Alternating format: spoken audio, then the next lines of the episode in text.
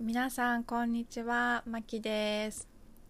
明けましておめでとうございます。今年もよろしくお願いします。というわけで、えー、にせんにじゅういちねん最初の、えー、ポッドキャスト投稿になりますはい、というわけでえっとねあのー、いちがつ最初の、えー、一粒万倍日に、皆さん一粒万倍日知ってますか？今回はちょっとその話はまあね、詳しくは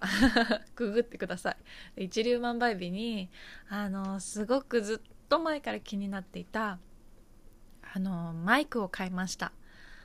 もうずっと気になってたんです。でもマイクって結構高くて、うん、でももうあのねオンラインだったりいろいろなねネット環境とか、まあ、そういうのが増えてくるので、ちょっと試しに買ってみようと思って、えー、マイクを購入して、えー、今回そのマイクを使って撮ってます。はい。で、このマイクねすごいんですけど、あのー、私基本的に、えー、基本的にえっとまあ、Mac を、まあ、愛用してまして、そうあのー、まあ iPhone と、と MacBook Air と、はいいろいろ Mac Mac にお世話になってるんですけど、でそれにすごいこうなんだろうな対応しているマイクが欲しかったんですね。あのいろいろねこう細かく操作するのも欲しかったんですけど、やっぱりもう説明書読んでもわからない、あの解説書読んでも何言ってるかさっぱりちんぷんかんぷんだったので、あの本当になんだろうスムーズに Mac とこう Mac とか iPhone にこうスムーズスムーズに簡単にできるマイクを選んで、今回このマイク買ったんですけど、マイクの形じゃないんですよこれ。皆さんが思っているマイクとは違いますはいあのー、このメーカーはねうーんワンって書いてあるんですよね。そうもうね全然もうボタン一つあの線つなげて、うん、iPhone につなげてとか、あと MacBook Air につなげて、でボタン一つで音量ピッて変えられて、うん、音声と、まあ、これギターもできるのかな。私ギターは弾かないですけど、うん、うん、本当に簡単、まあ、四角本当にスタイリッシュで、そういうね、はい、マイクを買ったっていうね雑談がちょっと入ってしまったんですけど、はいというわけでえっとね本当は話しかは本当はじゃない話したいのが、今日はあの占星術っていうまあ、占い、星読み、ホロスコープっていうねものを今日ちょっとね話をしたいんですけど、まあ、私は、えーまあ、占星術、その星読みっていうものをまあ興味があるだけでもうすごい知識があるわけでもないし、うん、もう全然初心者っていう初心者の初の字もないような、はい、ただ興味があるっていうだけなんですけど、まあこれが本当にすごいすごい細かい、はいあのーま、皆さんが知っている星座占いっていうのが、まあ、一つなんですけど、その星座を星座占い、みんなが知っているねお羊座、お牛座、双子座っていうねその分けられている、うんその星座はあの太陽、生まれた時に太陽が、えー、何座にいたか何座、うん、何座にいたかっていうその星の配置によって、まあ、読まれている、まあなんだろう、まあ、ざっくりとした、うん、あのメインメインな太陽のその性格とかそういうのを見たものみたいなんですけど、えーと、もっとね占星術っていうのは、まあ、知らない人はね何、何の話やって思うんですけど、その占星術ってすごい細かくて、あの天体、太陽とか月、うん、火星、水星、木星とか天王星とか冥王星とか、まあ、いろいろあるじゃないですか、まあ、それの配置で何度に何度に今その惑星がね星がいるかとか、えー、星の、あの動き方も決まってるんですよ。そうえ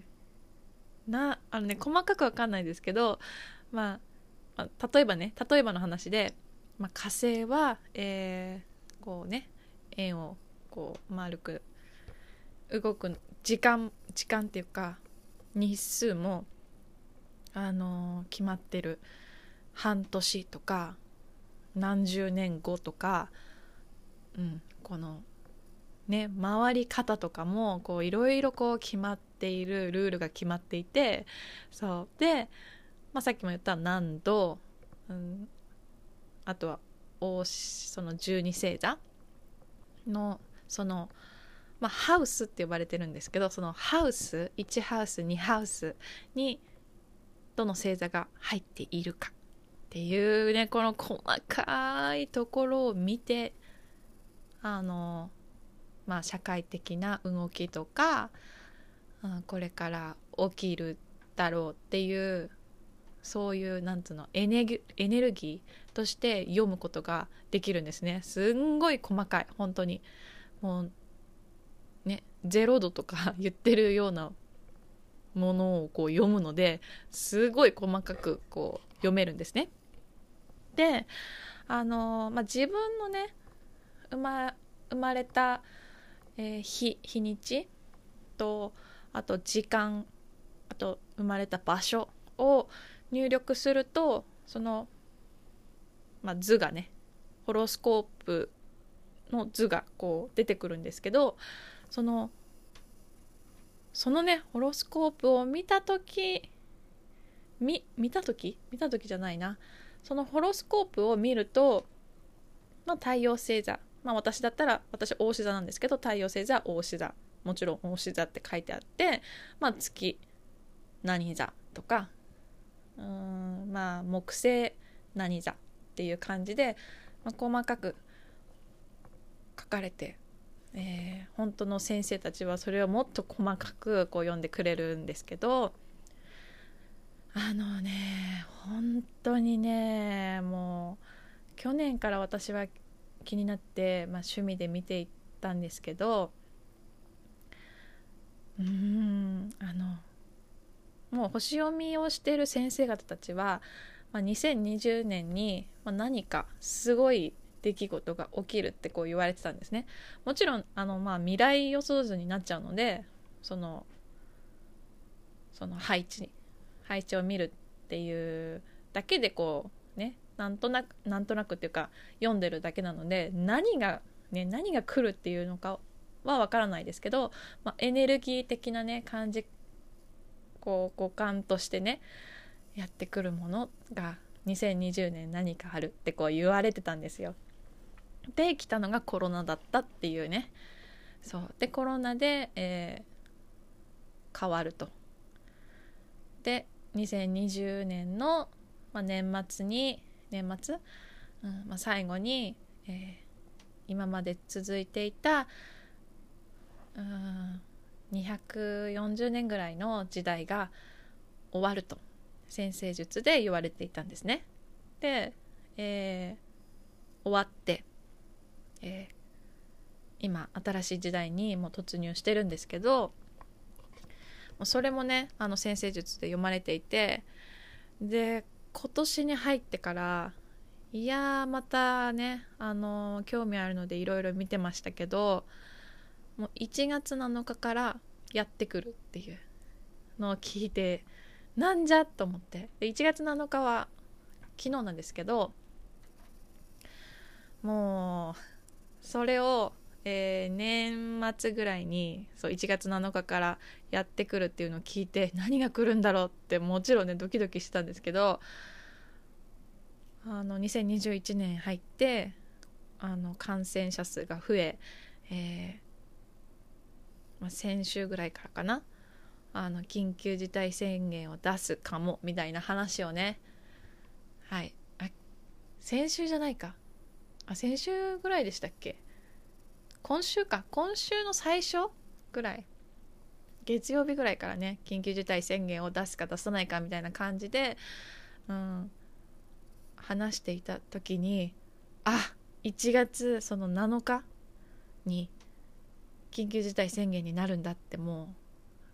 感じましたよね。あこれが来るんだっていう、で、まあ、なっちゃいましたけど緊急事態宣言、そうでそのね、まあ、星、まあ、火星が牡牛座に入りますよ、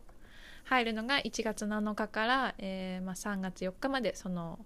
火星が牡牛座にずっと滞在しますっていう期間で、まあ、そこで何かがいろいろ起きてくる。でこのいろいろ起きてくることは、えー、にせんにじゅういちねんのなんだろうエネルギーとしてこうずっと残るっていうか、うん、その動き方によって変わるじゃないけど、すごいエネルギーが強い、えー、火星の動き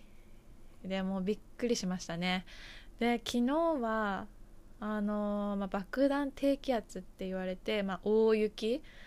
この前の雪よりも、まあ、さらに大雪、広い範囲でっていう感じで、あとすごい風があの台風並みだったですけど、もうそれも関係してるのかなって思いました。でその火星が牡牛座に入る、まあ、意味としてはあの時代の変化変化をこう対応するっていうエネルギーになっていて、うーんなんだろう時代の変化に対応するっていうことは、まあ、ある意味うーん決められたルールを守るっていう感覚、分かりやすく言うとね、うん、なので、まあ、不要不急ね、できる限り出ないでくださいっていうこうやっぱ言われているので、出ない方が、うんまあ、大吉までは言わないですけど、まあ、吉末吉っていう感じな、うん、読みになっていて、あ全体的に見るとね、そういうエネルギーなので、あのー、あ、まあ、緊急事態宣言プラスこの暴風大雪はもう完璧に外に出ないでくださいっていうエネルギーなんだなって私は受け取っていて、うんなのでまあ、えー、今日今日